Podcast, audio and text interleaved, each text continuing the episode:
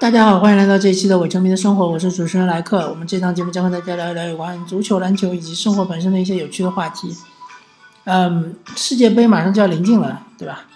然后，嗯，欧冠已经过了一段时间了，所以欧冠这个话题暂时我们就搁置，就不聊了。然后，当然有一个非常嗯重磅的消息，就是齐达内选择呃辞职。那么这个消息确实很重磅，因为没有人想到，对吧？齐达内齐祖会选择这样的方式来激流勇退。当然，他这个做法是非常非常的聪明啊。然后我们事后想想，啊，其实卡佩卡佩罗曾经也当过皇马队的啊教练，对吧？安切洛蒂也当过皇马队教练。嗯，相同的。这个经历就是这两位都应该是拿到了欧冠冠军，然后第二年就突然之间陷入一个低谷，然后就被无情的呃皇马俱乐部给炒掉了。那么齐达内肯定是希望避免这种情况出现，因为他这个赛季其实已经是嗯风雨飘摇了。因为如果说他没有拿到欧冠冠军的话，嗯，很有可能赛季的结束就是他的下课钟声响起的时候。再加上，虽然说他是三连冠，对吧？非常非常了不起啊！这个成绩只有呃上古时期的皇家马德里队曾经做到过，对吧？呃，斯蒂法诺好像应该是那个时候。还有其他的球队，我一下子有点想不起，好像是利物浦啊，也做到过三连冠。嗯，但是齐达内确实非常厉害，非常非常厉害。因为现在啊，国际足坛的竞争力远远不是嗯五十年代或者是七十年代那时候的可以相提并论的，对吧？而且皇马，你说他的球队是整个整体实力是屹立在欧洲之巅嘛？我觉得还是存有疑问，或者说嗯是有一定的可讨论性的，对吧？很多球队，比如说不服啊，比如说拜仁慕尼黑啊，对吧？嗯，比如说。嗯，巴黎圣日耳曼啊，比如说巴塞罗那啊，对吧？比如说甚至尤文图斯啊，对吧？嗯，曼彻斯特城队啊，对吧？就说皇马是在一个群雄并起的这样一个时代，对吧？拿到了一个三连冠，嗯，确实非常厉害，确实非常厉害。嗯，齐达内是功不可没，对吧？然后他也是非常非常的实至名归的一个大师级的教练，不管大家说什么玄学啊，不管说大家说什么，其实他没什么战术啊，或者说他永远都是开场的时候主力阵容都是出现了问题，然后靠后面的调整来达到目的。不管怎么样，成绩就是硬通货，对吧？就是硬指标，大家都看到。那么为什么齐达内要辞职呢？其实有很多的因素，但是有一个因素是不可忽视的，就是皇马整体的这个阵容可能会做一个比较大的调整。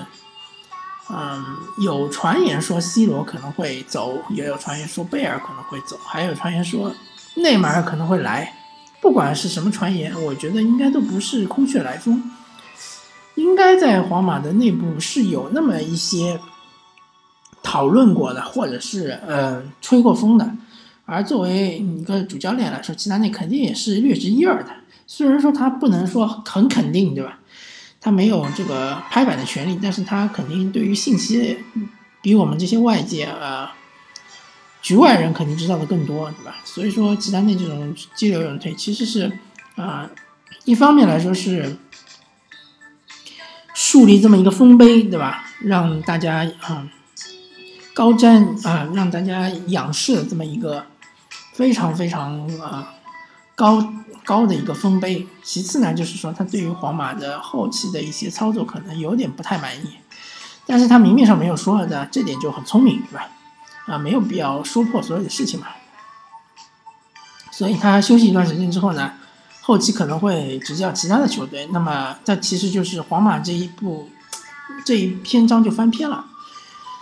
嗯，好吧，那么足球我们就聊到这里，我们聊一聊 NBA 的总决赛。其实 NBA 总决赛呢，啊，大家看一下各个媒体啊，或者是专家的意见呢，其实悬念已经不大了。无非就是四比零和四比一的区别。啊，我知道，嗯，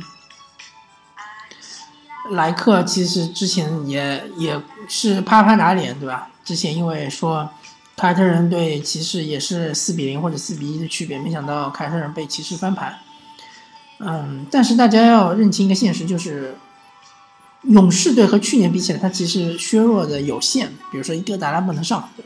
但是骑士和去年比起来就削弱的非常大，啊，没有了欧文之后，他其实是很难达到一百二十分或者是甚至更高的分数，对吧？但是勇士稍微发力就可以达到一百二十分，所以你从你从这个进攻来说，你弥补不了欧文离开的这个缺失。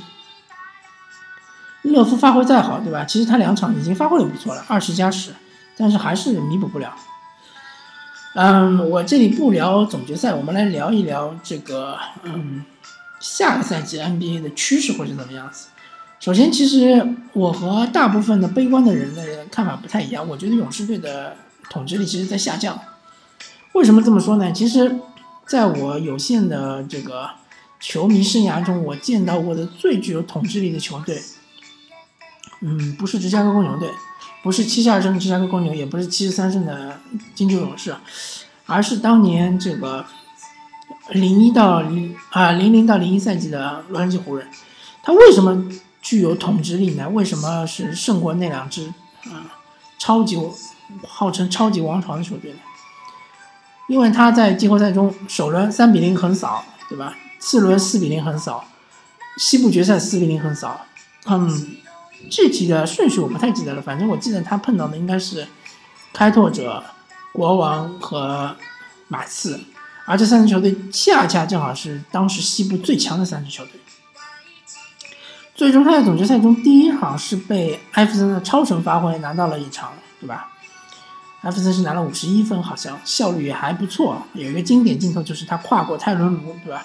成为了大家嘲笑泰伦卢的一个一张照片。其实。大可不必这样，因为泰伦卢作为，其实他还算是个菜鸟吧。那一年他能够在总决赛上场，已经是非常了不起的成就了。最终，对吧？湖人队就是后面连扳四局，很轻松的就拿下了费城七六人。就是他整个这个季后赛期间就没有遇到过什么抵抗。嗯，也许你可以说去年的勇士也是差不多这个意思，对吧？也是。啊，前面都是横扫，后面是那个啊，总决赛是输了一场骑士的，然后呃也是声势横扫四比一。但是你要知道，勇士队他面对西部的球队，比如说马刺，对吧？西部决赛面对马刺的时候，他们是伤了莱昂纳德，是伤了一个舰队核心，对吧？基石球员。就好像你跟公牛队打比赛，你伤了乔丹，对吧？这个差距是很大很大的。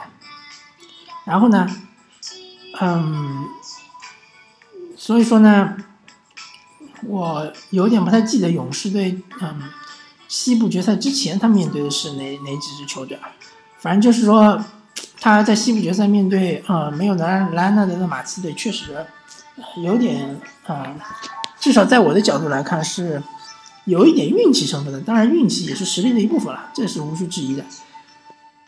那么为什么说勇士队的统治力在下降呢？其实去年他的统治力就没有大家所描绘的这么强大，因为就是西部决赛他们面对少了莱昂纳德的马刺，第一场比赛莱昂纳德还是上场的，然后勇士就落后了二十分，对吧？莱昂纳德下去了之后，他们就翻盘。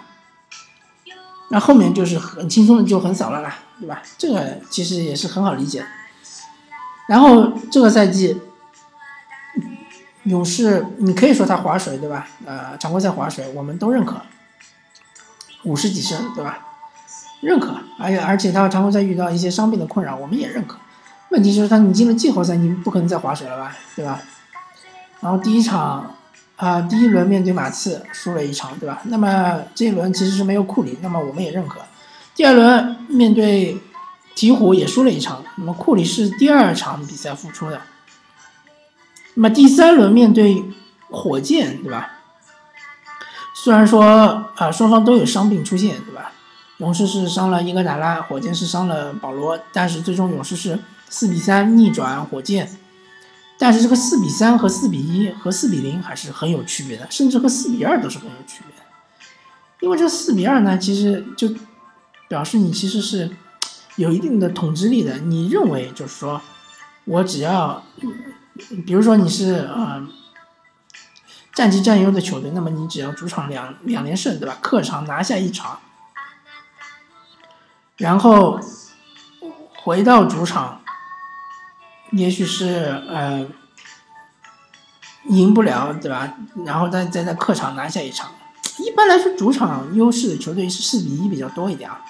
如果是客场，如果是主场呃没有主场优势、没有战绩优势的球队呢，四比二会多一点。就是如果你是实力远远在对手之上的，那么你就两个对方两个主场争取呃拿一场，对吧？然后再回到自己的主场。拿下两场，对吧？然后在对方的主场可能输一场，最后回到自己的主场解决战斗。啊，所以说四比三其实只能说双方的实力其实是差距是很小的。嗯，而且很明显就是说火箭是有一些嗯打法上是出现了一些问题。那么这些问题呢，其实是可以纠正的，不是说完全是没有办法解决的。然后我们再看勇士面对。现在的勒布朗詹姆斯带领的骑士，对吧？现在就是骑士，其实啊，老实说，他除了勒布朗詹姆斯，再加个凯文乐福，你非要说杰尔史密斯啊、乔治希尔这些都是球星的话，我觉得我是不认可的。这两个球员，再加上比如说 T.T. 汤普森，对吧？再加上杰夫格林，再加上库尔，他们这些人加起来都不如一个欧文顶。所以你面对没有欧文的骑士，其实是应该干净利落的四四比零横扫。但是第一场比赛其实打得非常吃力，当然和勒布朗詹姆斯超神有关。但是，嗯，去年我记得没错的话，勇士也是这么打的，对吧？也是就让勒布朗詹姆斯一个人攻，他攻到后面就攻不动了。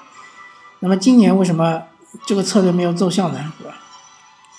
所以我个人认为，勇士队他其实他的呃统治力，特别是在西部的统治力，其实没有大家想象的那么高。再加上今年其实这个续约的问题。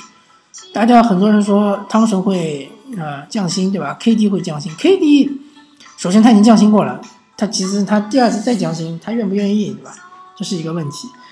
啊，然后第三就是汤神他的父亲还是他的母亲已经出来说过了，就是汤神所有的关于续约的新闻，只要不是他本人亲口说的，就大家就不要相信。所以所谓的什么降薪啊什么。也许可能是俱乐部发出来的一种信号，对他的一种压力，对吧？呃，反正如果说四个人都不降薪，都想要顶薪的话，那么汤神和追梦肯定是只能要一个，对吧？这个是大家都很清楚的。如果是都愿意降薪，那么有可能四个人全部留下来，但是老板可能要交高额的奢侈税，对吧？好吧，那么对于 NBA 的今后，至少是。二零一九赛季到啊，二零一八到一九赛季的这个展望，我这边就说到这里，对吧？大家其他的那些强队还是有机会的，包括火箭，包括莱昂纳德如果回来了，马刺，对吧？包括东部的凯尔特人，对吧？是啊，人员齐整的凯尔特人，包括如果得到勒布朗詹姆斯的七六人，对吧？都是很有机会的。包括如果考辛斯回来的鹈鹕。好吧，啊，那么这一期的我球迷生活就跟大家聊到这里，感谢大家收听，我是主持人莱克，我们下期再见，拜拜。